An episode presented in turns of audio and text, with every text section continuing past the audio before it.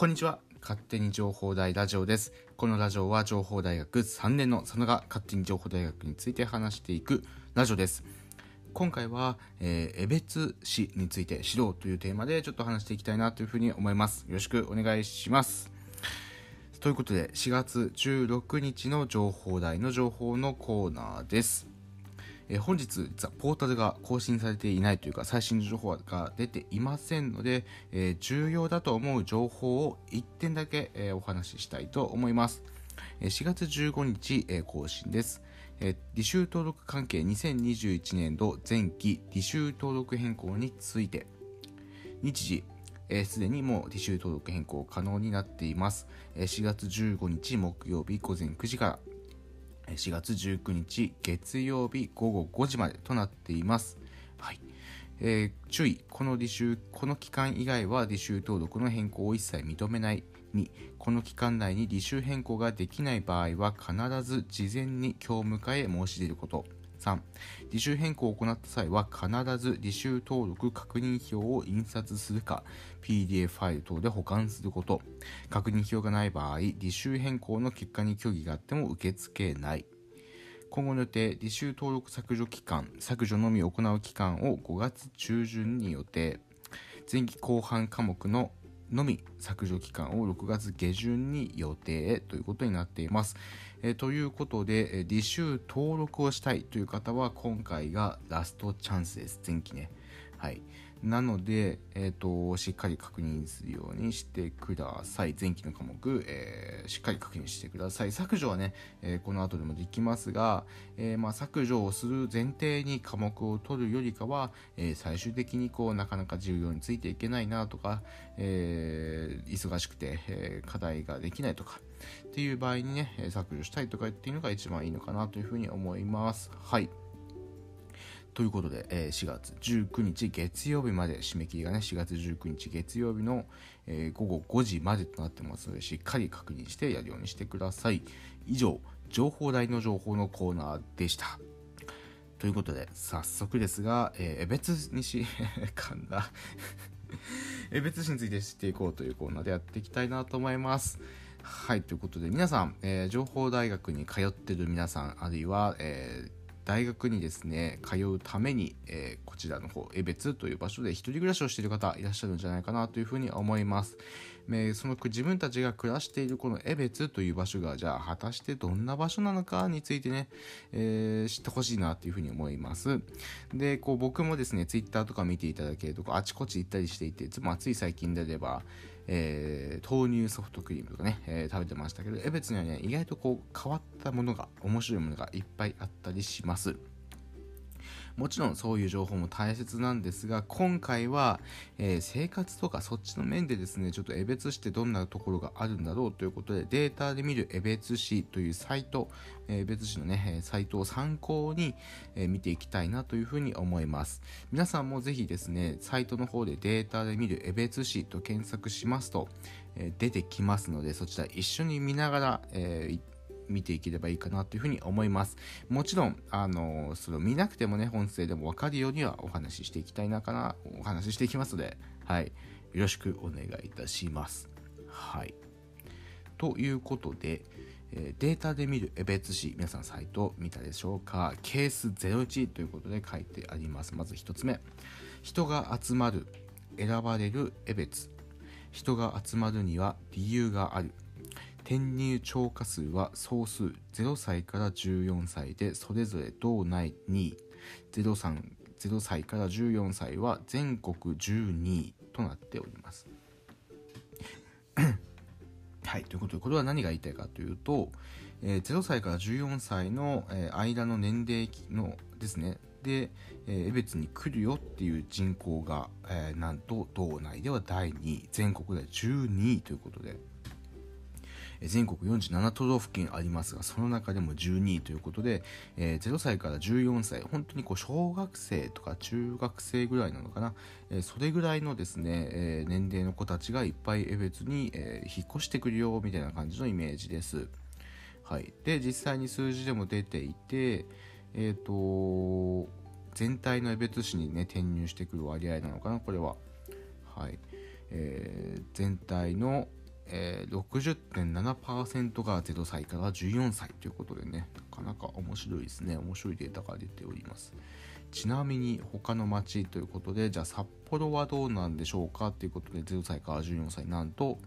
えー、11.1%ということで、江別はね、60.7%っていう、このね、結構大きな、数字でも見てわかる結構大きな違いがあるんじゃないかなというふうに思います。はい。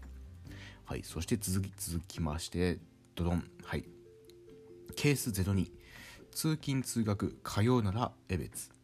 毎日の通勤通学は一苦労、なるべく楽に短時間で、お安く済ませたい札幌のお隣、江別なら大朝で片道16分340円。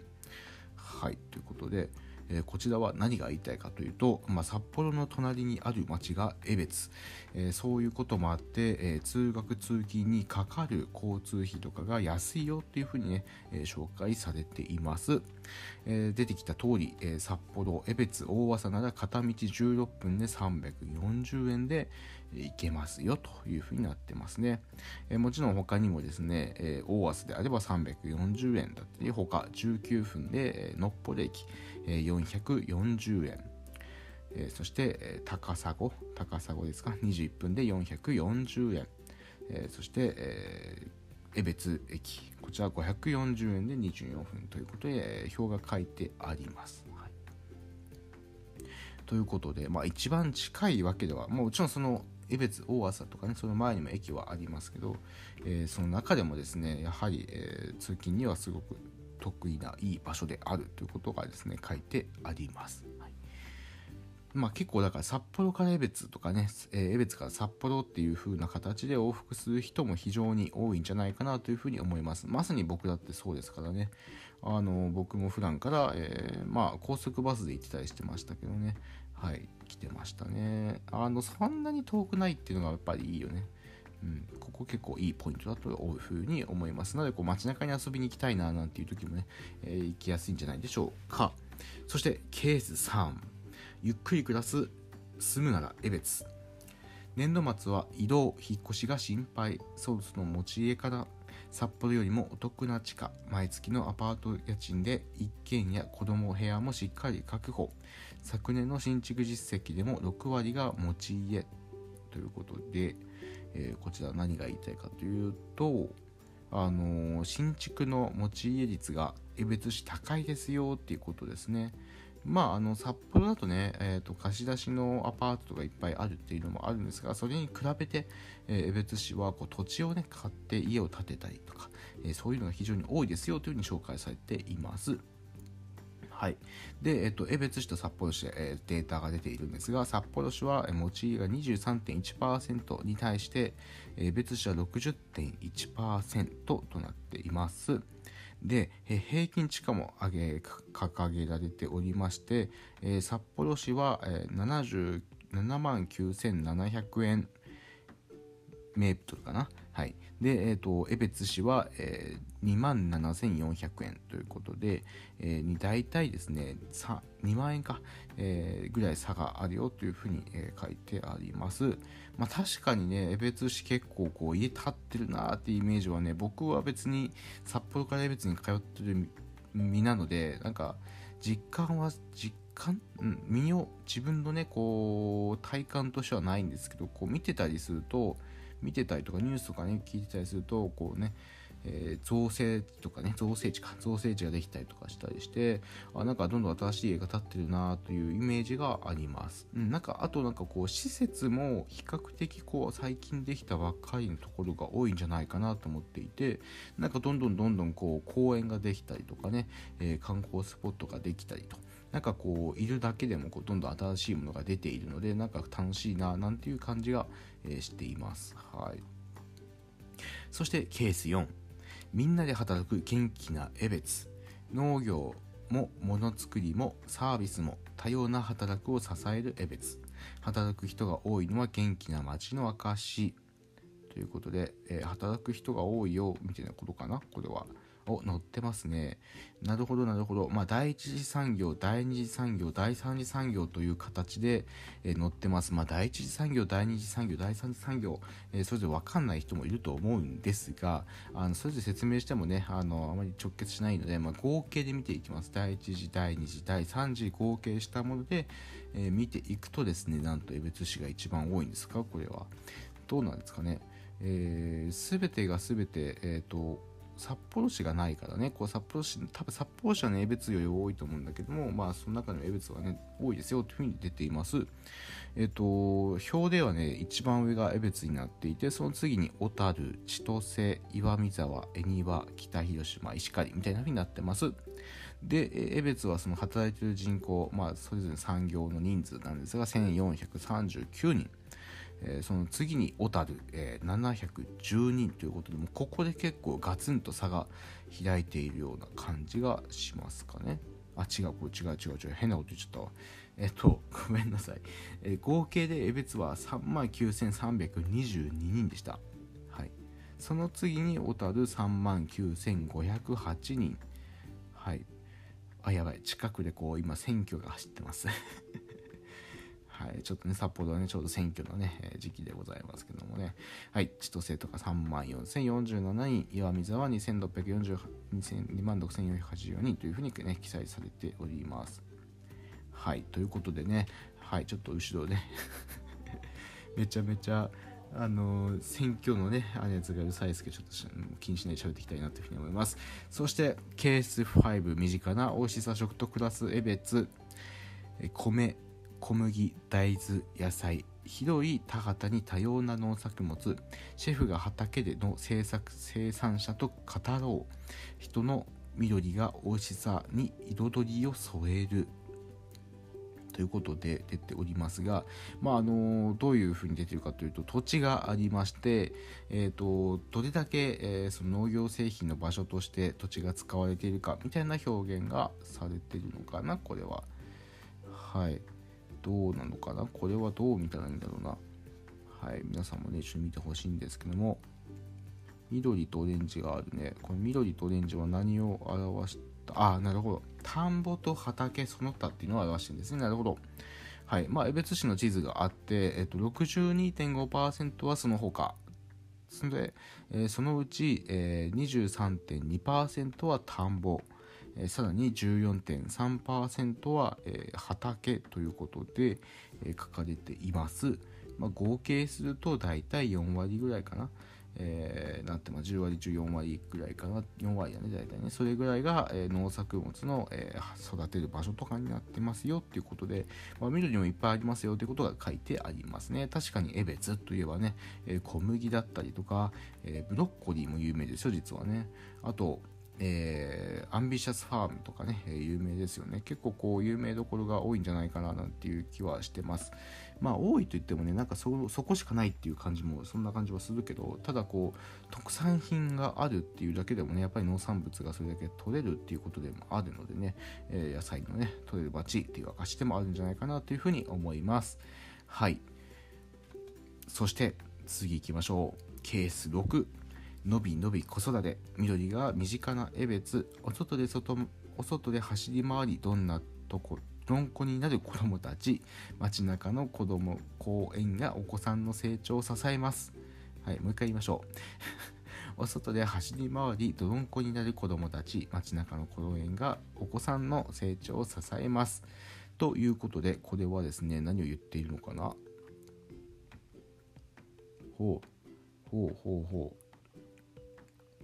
このね数字がね出てるんですよ。江別は230北広島が227えー、その次に千歳220弱水は211っていうふうにこう江別がね上でこうどんどん下がっていくって書いてあるんですがえー、何でしょう。公園の数なのかな？まああの江別のところに公園のこうグラフが書いてこうグラフのところにこう公園のイラストが書いてあるんですけどもね。230と書いてあります。まあなんかこう緑がね多くて、え、公園もいっぱいあるよってことなのかもしれません。まあ原始林があるのでね、え、結構緑が多いっていう上ではこう身近だしあとさっき言った畑もねあったりするのでこう土とかね緑とかっていうのは結構目に目に見るかなというふうには思います。まあ家がこういっぱい建っているっていう状況ではあるんですが、え、まだまだこう緑はいっぱいあるなそんな、え感覚は僕にもあります。はい。公園もねなんかそこそこあるかなっていう感じはしますね。はい。はい次です。7個目。7つ目。はい。子供が育つ学ぶなら江別先生が落ち着いていると感じる江別の小中学校。落ち着いた学びがテストの結果にも結びついていく結びついていく。え学校への質問として授業中の死語が少なく落ち着いていると思いますか？というのがあったそうです。はい、ということでこれは男子と女子で、えー、回答があったのかなと思うんですがえっ、ー、とはい。江別市男子ですね。男子は、えー、江別市は87.5%の人が落ち着いているという回答をしています。じゃあ北海道内公立で見ていくとどうなるかえー、61.5%ということで大体20%ぐらい差があるというところですね。で全国で見ていくと、えー、53.2%ということで江別市の、えー、落ち着いているという回答87.5%ありましたが、まあ、結構な差の開きがあるのかなそんな感じがしますね。で、えー、これ女子かな？女子もですね、えー、別市76.5%に対してですね、北海道は46.2%も結構、ここでね、結構差があるんですけども、えー、全国だと38.8%ということで、えーと、江別市76.5%に対して全国の、え、落ち着いていると思いますか？ということが38.8%ということでもう半分以下半分以上というかね、えー、江別市結構評価高いですね、えー、授業中落ち着いて。僕はちょっとねあの江別の大学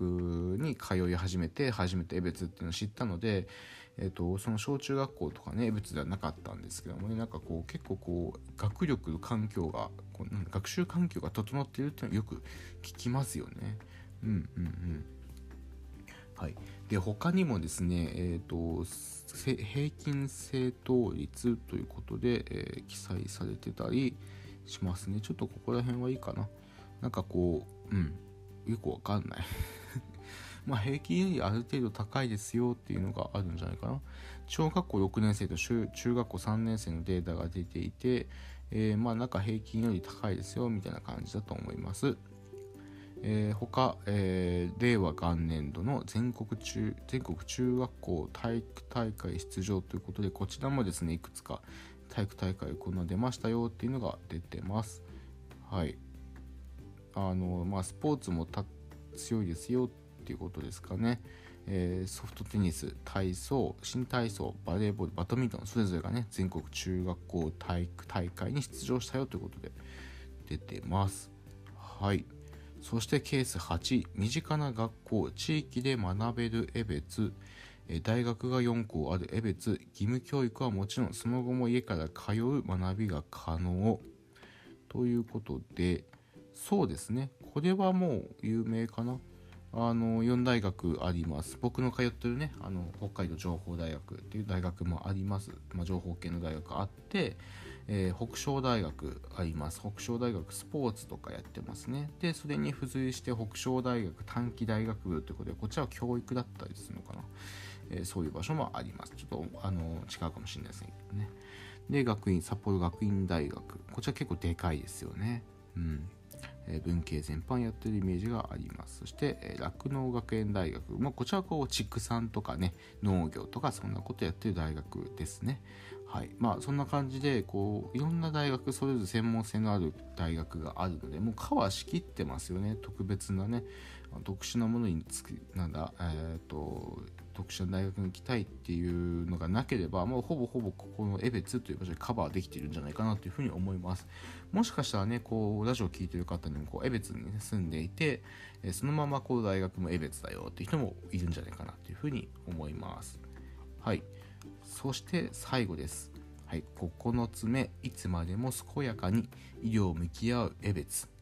避けて避けて通れない病気や怪我身近に病院があれば安心。お子さんからお年寄りまで健康をサポートということで、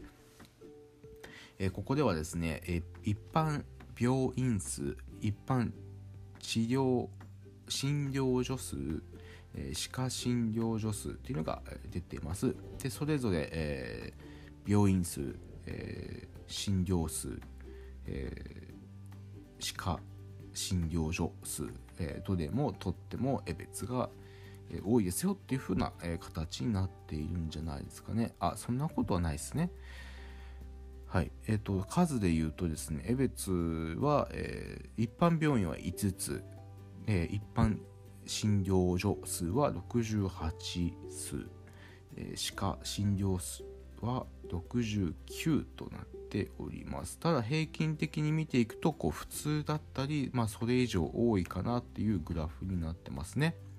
はい、他にもですね、えーと、医者の人数ですね。医者の人数歯科医師数、薬剤師の数介護老人福祉施設数というのが表記されていて、まあ、それぞれ多かったりするということで出てます。えっと、これは少ない、もちろん少ないものもね、平均的に見ていくとあるんですが、えっと、それ平均よりも多いよみたいな感じで載ってるのかな。はい、というふうに思いますね。はい。ということで、ちょっとね、えー、全て見ていきましたけど、皆さんどうだったでしょうか。まあ、江別というね、町。結構知らなかったことも多いんじゃないかなというふうに思います。なかなかね、こういうこう数字を見たりデータを見たりしないと、あ、そうなんだな、なんていうこともね、えー、若干こう、なんだ、うん、かこうか実際にこう病院行ったりするとね、他の人の話聞いたりすると、あ、そうなのみたいなことがあると思うんですけどね、えー、そういうのがなければね、本当にこう、わからなかったりするので、こうね、え、こういうサイトを見て、えー、江別あこういう街なんだなというふうに知ってみるのも、えー、いいんじゃないでしょうか。もちろんね今ネットでこう病院とかすぐ出てくる時代ですけどねなんかこうそういうのをねこう調べる時とかにあそういえば江別って病院数多いんだよなとか思いながらね、え、検索してみてねもうそういうのもいいんじゃないでしょうかね。はい。何が言いたいんだって話ですね。あのまあこういうデータ系見てると結構面白いですんで他の町自分の住んでる町もね、えー、もしかしたら同じことやってるかもしれないですからね。見てみてもいいんじゃないでしょうか。はい。ということで、今回は、えー、この勝手に情報大ラジオ、この江別、データで見る江別市ということでご紹介させていただきました。えー、皆さんもね、ネットで時間ある時覗いてみてください。はい、ということで、また次回の勝手に情報大ラジオでお会いしましょう。じゃあね。